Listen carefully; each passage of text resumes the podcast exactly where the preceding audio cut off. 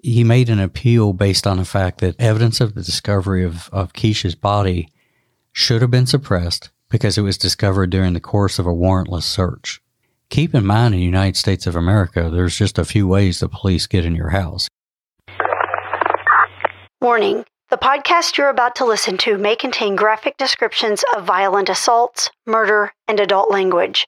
Listener discretion is advised.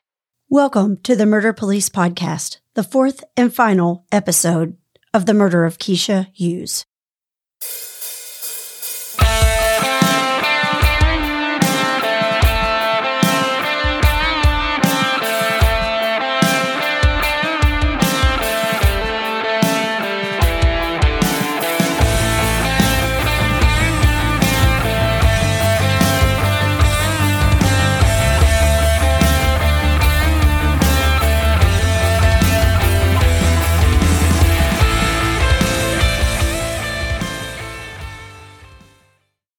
Welcome back to the Murder Police Podcast. I am Wendy. And I'm David.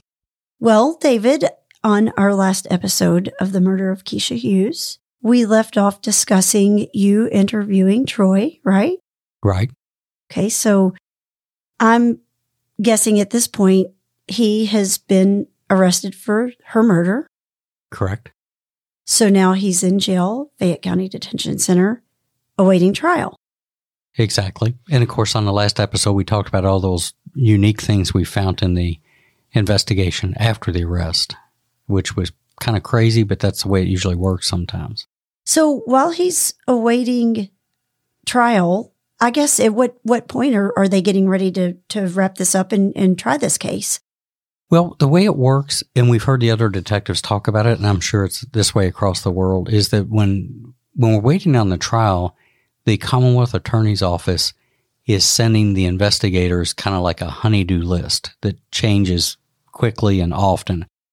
As they go through the case, they find things that they want to reinforce, or if they've got questions, and they'll send messages over or meet with you and ask you to go knock out extra interviews or to double-check on pieces of evidence, or maybe in some cases ask for more things to be tested. And at the same time, they're receiving all of your documentation for their file, which is an important part of this whole thing. And sometimes people can see on some of these documentaries where there's problems with this.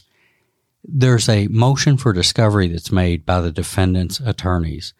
When that motion is made, the prosecution, with the assistance of, uh, for example, the police department, the medical examiner's office, the coroner, everybody that's involved, copies of everything we have in that file have to go to the defense attorney in that motion of discovery. It's really important to make sure no page gets left behind, if that makes any sense.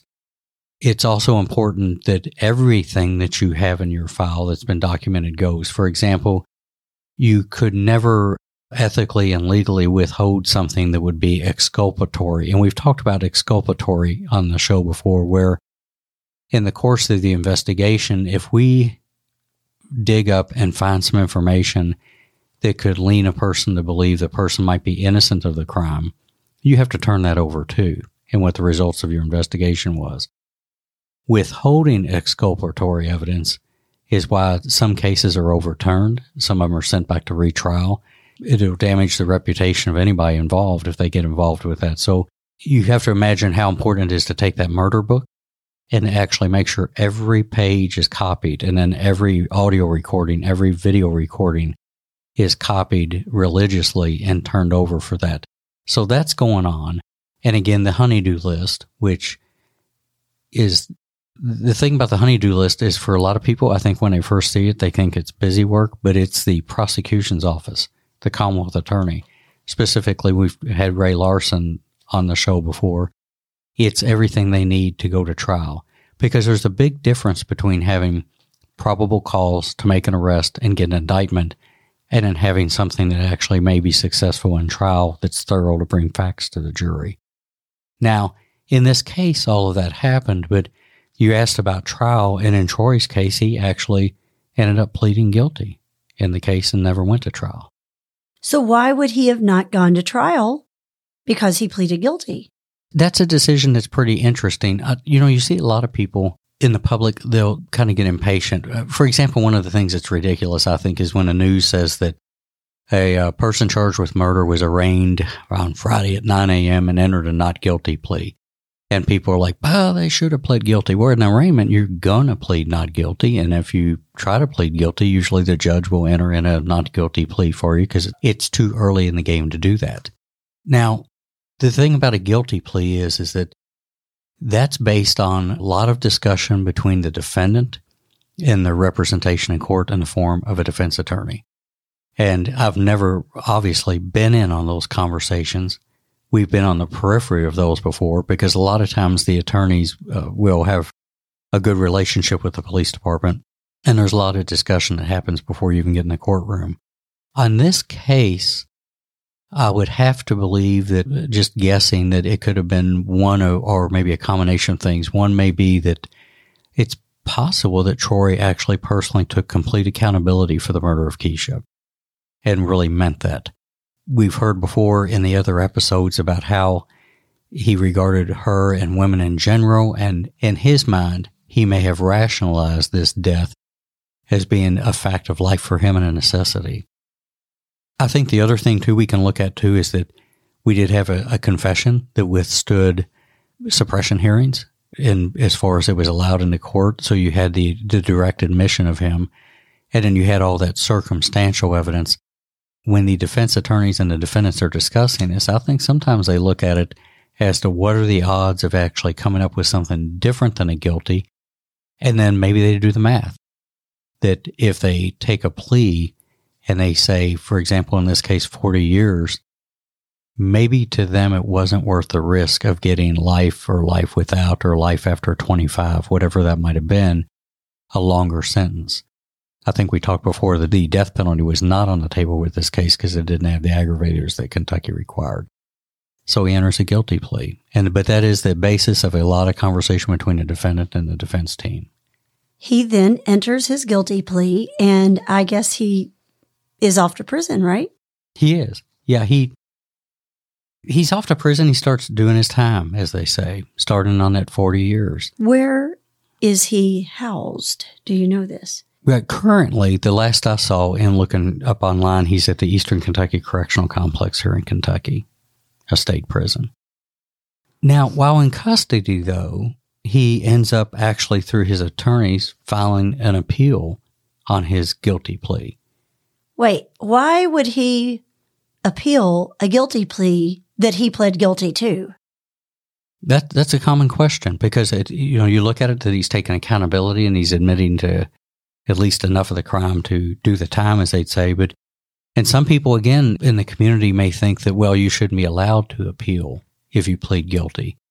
Well, that's not the way our justice system works. One of the things that makes it the best one in the world is, is that you still can appeal those things and bring those arguments in front of appellate courts.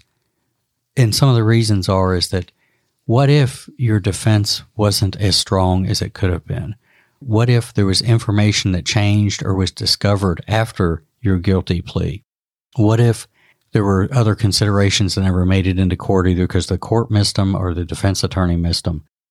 In those bad cases where I talked about exculpatory evidence, you know, those are things too is that, wow, you know, we found out six pages that a file weren't delivered and in those file was an interview that, that the information should have been entertained in court and examined by the defense attorneys. Any of those things can happen. But the big thing is in this country, you have that ultimate right to appeal and question things. In in this case, he actually appealed based on three things that are pretty interesting, and we'll kind of go through those one at a time to talk about what they were and what the Supreme Court of Kentucky decided. Uh, the first one is is that he made an appeal based on the fact that evidence of the discovery of, of Keisha's body should have been suppressed because it was discovered during the course of a warrantless search. That's pretty strong stuff. And in a lot of cases, that could be. We'll, we'll talk in a minute why it didn't work here. But keep in mind, in the United States of America, there's just a few ways the police get in your house. Either it's either through a warrant or you consent to be in them or what we call an exigent circumstance or an emergency. And the preferred method is always through a warrant. And we'll talk about that in a minute. The second thing is he said that the confession should have been suppressed because the person who advised him of his Miranda rights, in this case that was Officer Ricky Glenn, when they took him into custody in the parking lot after that chase, was not the same person that conducted the interrogation. That's kind of interesting, and we touched on that a little bit, but I'll go deeper on that. And the third one was kind of a technical foul strike that they were looking at with something to do with the violent offender statute in Kentucky. They were questioning the constitutionality of that law, period, because it provided for an earlier minimum parole eligibility date for a life sentence uh, than for a term of forty years. So there was, they were questioning the, the whole concept of what that law was and mathematically what it means. Now, on the warrantless search claim, what's interesting about that is they gave a lot of details about how the first responding officers arrived and, and knocked at the door. We talked about that, but they went into a lot of detail about uh, the second officer that came later in the day, Darnell Diles. When he went to the apartment and did the knocks on the door, he noticed a foul odor coming from the apartment. And originally, I think he actually indicated in his paperwork he thought it might have been, might have been baby diapers. You know, it, it's it's hard to distinguish probably with the breeze standing out there. But that what they questioned was the idea that eventually, as we talked about before, is Darnell was allowed in by the apartment manager. And when they opened that door, Darnell Diles had said that he encountered a, just a rush of extremely hot air with the same foul odor he had, had uh, smelled before. But by the time that he smelled it when the door was open, he started to really kind of recognize that as decomposing human remains. And we've said before that that smell is very, very pungent. And once you smell that, it, there's not a lot of smells that are like that at all. So his arg- argument was is that he went in the apartment based on that, thinking that somebody, or particularly Kecia, could need help. That was the first thing the court looked at, and they ruled in favor of our work and ruled that there was no need for a search warrant based on what we call exigency, which means that if we, the police can go in if there's a, a genuine emergency there, and especially when we think somebody might need to have aid rendered to them. Now, the court agreed with that. On, on a second thing, though, is they, they also uh, talked about something that came into the uh, testimony where one of her brothers had indicated that if the police had not gone into the apartment, he would have gone into the apartment, which, of course, he's a civilian. He doesn't have to have a warrant. And this is a neat thing, too, that comes up in these, is the court demonstrated through research and case law that on that part of it alone, they would have allowed it because of a thing called inevitable discovery. And what that is is that if there's a, a good argument on totality of circumstances and facts that, for example, Keicia's body was going to be found, then that enters into the idea that the warrantless search was also not an issue for the police because it was just going to come up. You'll find inevitable discovery really in a lot of cases with, with deaths because of, like we talked about, decomposition and odor, is that that's just not going to sit unattended for any amount of time in most cases. So the court supported us on that one. And there was, they denied any kind of appeal based on that. The second one was the confession. And you remember, I think we talked specifically about the idea that when I went into that room with him, I did not read him his Miranda rights again. Ricky Glenn had done that out on the road when he caught, captured him and had given me the time and where he, where he was when he said that. So with a, even though we'd had a suppression hearing, they argued that because the the, uh, the fact that that wasn't the same person that read the rights, and then they argued that there was a time delay between the Miranda and between me actually sitting down to interview him, that they thought that that, suppre- that confession should be suppressed, and that would be a strong hit in this case. Fortunately for us, the court yielded, and not yielded, the court decided in our favor again that the confession was admissible. Because, again, based on case law throughout the years, is that it was pretty clear that it didn't have to be the same person that reads the rights. I think I said in a previous episode that primarily you get read your rights one time and that there wasn't a significant enough delay to argue any kind of bright line rule with Miranda. So that statement got allowed in, which was a big deal. We, if we'd lost that, we'd been trying this again, and I don't know how successful we'd be. And then finally on that third one, kind of a smaller issue, is the violent offender statute. And that was uh, overruled as well. They didn't act on that. Again, sometimes the defense attorneys uh, to do a good job will challenge as many parts of the record as they can, which is why your documentation has to be good it, and protect the record. That's that's a vigorous defense, and that's another part of our system that we have is that you're represented by people who can vigorously defend you. So you don't look at an appeals issue and say, well, that's just garbage. They shouldn't be doing that. That's actually a sign of a really good attorney that takes these things and appeals them. In this case, fortunately for the Supreme Court of Kentucky, we were upheld on all three, and his conviction based on his guilty plea of forty years stood. So he's still serving his time right now. Yeah, like I said, uh, last time I checked, he was at the Eastern Kentucky Correctional Complex. They have some information available online, and I think I put this on the website. If not, I'll try to remember to on the show notes. But his expected time to serve is January twenty-fourth of twenty thirty-four. The uh, minimum expiration of a sentence date based on what they call a good time release date, provided that he doesn't go into a facility and infract and cause problems there, it's called good time. That date is actually uh, is still listed as January twenty-fourth of two thousand thirty-four. Now, he is eligible for parole, and that's actually coming up pretty quick. He'll, his first parole eligibility date will be December twenty-fifth of twenty twenty-three, so that's just a couple years out. One year. Exactly, exactly. So that's on the way, and, and we've talked about parole hearings before, I think in Michael Turpin's case, some in Trent DeGiro's case, and that'll be up to the family, to anybody left in the family that has an interest in that, is that they may want to go testify at that parole hearing, but that's usually based on how they feel about the situation, and sometimes, unfortunately, if anybody's still around. But he, she does still have family in Louisville, one understand. Well, basically what we have here is another horrible domestic violence case that ended in someone being murdered. Yes, and we've talked about those before, and we've covered those.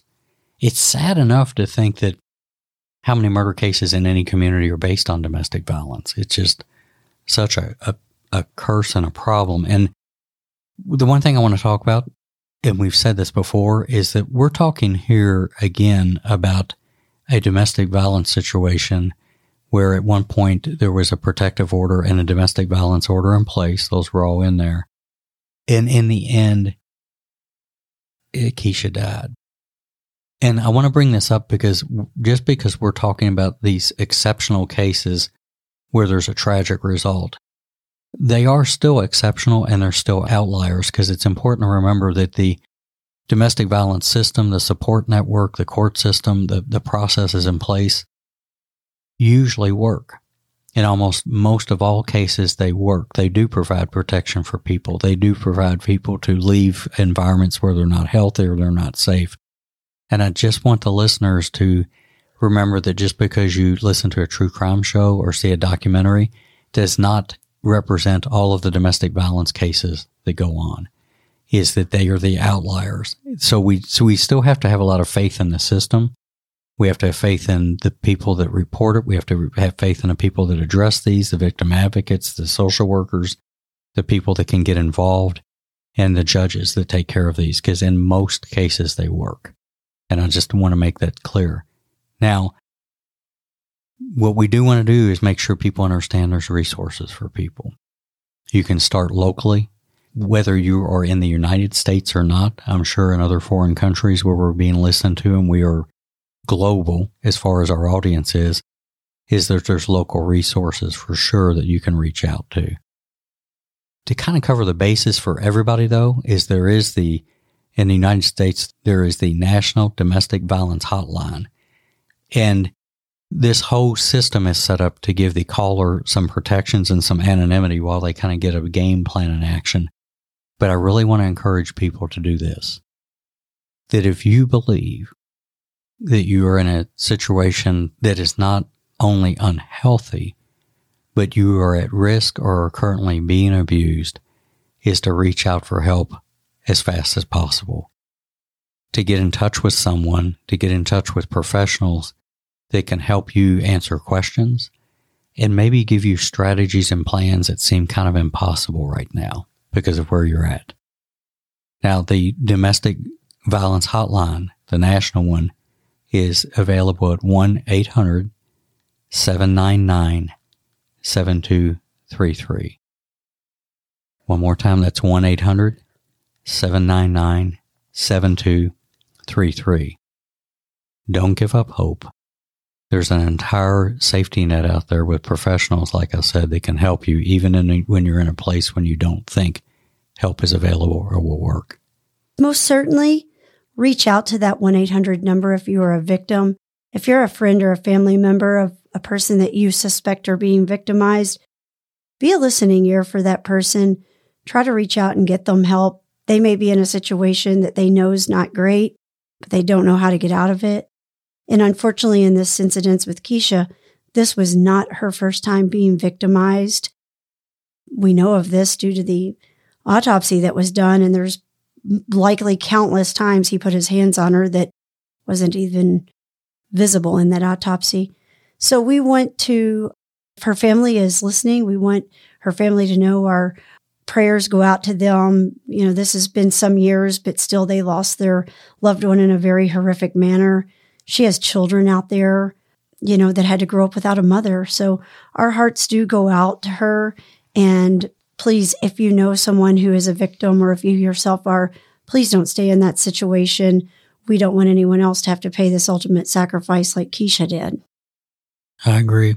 And, you know, our town lost a, a beautiful young woman that had a complete future in front of her. So, like you said, many prayers to the family, and we can all keep Kecia in our thoughts moving forward. The Murder Police Podcast is hosted by Wendy and David Lyons and was created to honor the lives of crime victims so their names are never forgotten. It is produced, recorded, and edited by David Lyons. The Murder Police Podcast can be found on your favorite Apple or Android podcast platform, as well as at murder police podcast dot com, which is our website, and it has show notes for imagery and audio and video files related to the cases you're going to hear. We are also on Facebook, Instagram, Pinterest, LinkedIn, and YouTube, which has closed caption available for those that are hearing impaired. If you've enjoyed this podcast, please subscribe for more and give us a five-star review on Apple Podcast or wherever you download your podcast from. Subscribe to the Murder Police Podcast and set your play to automatically download new episodes so you get the new ones as soon as they drop. And please, tell your friends. Lock it down, Judy.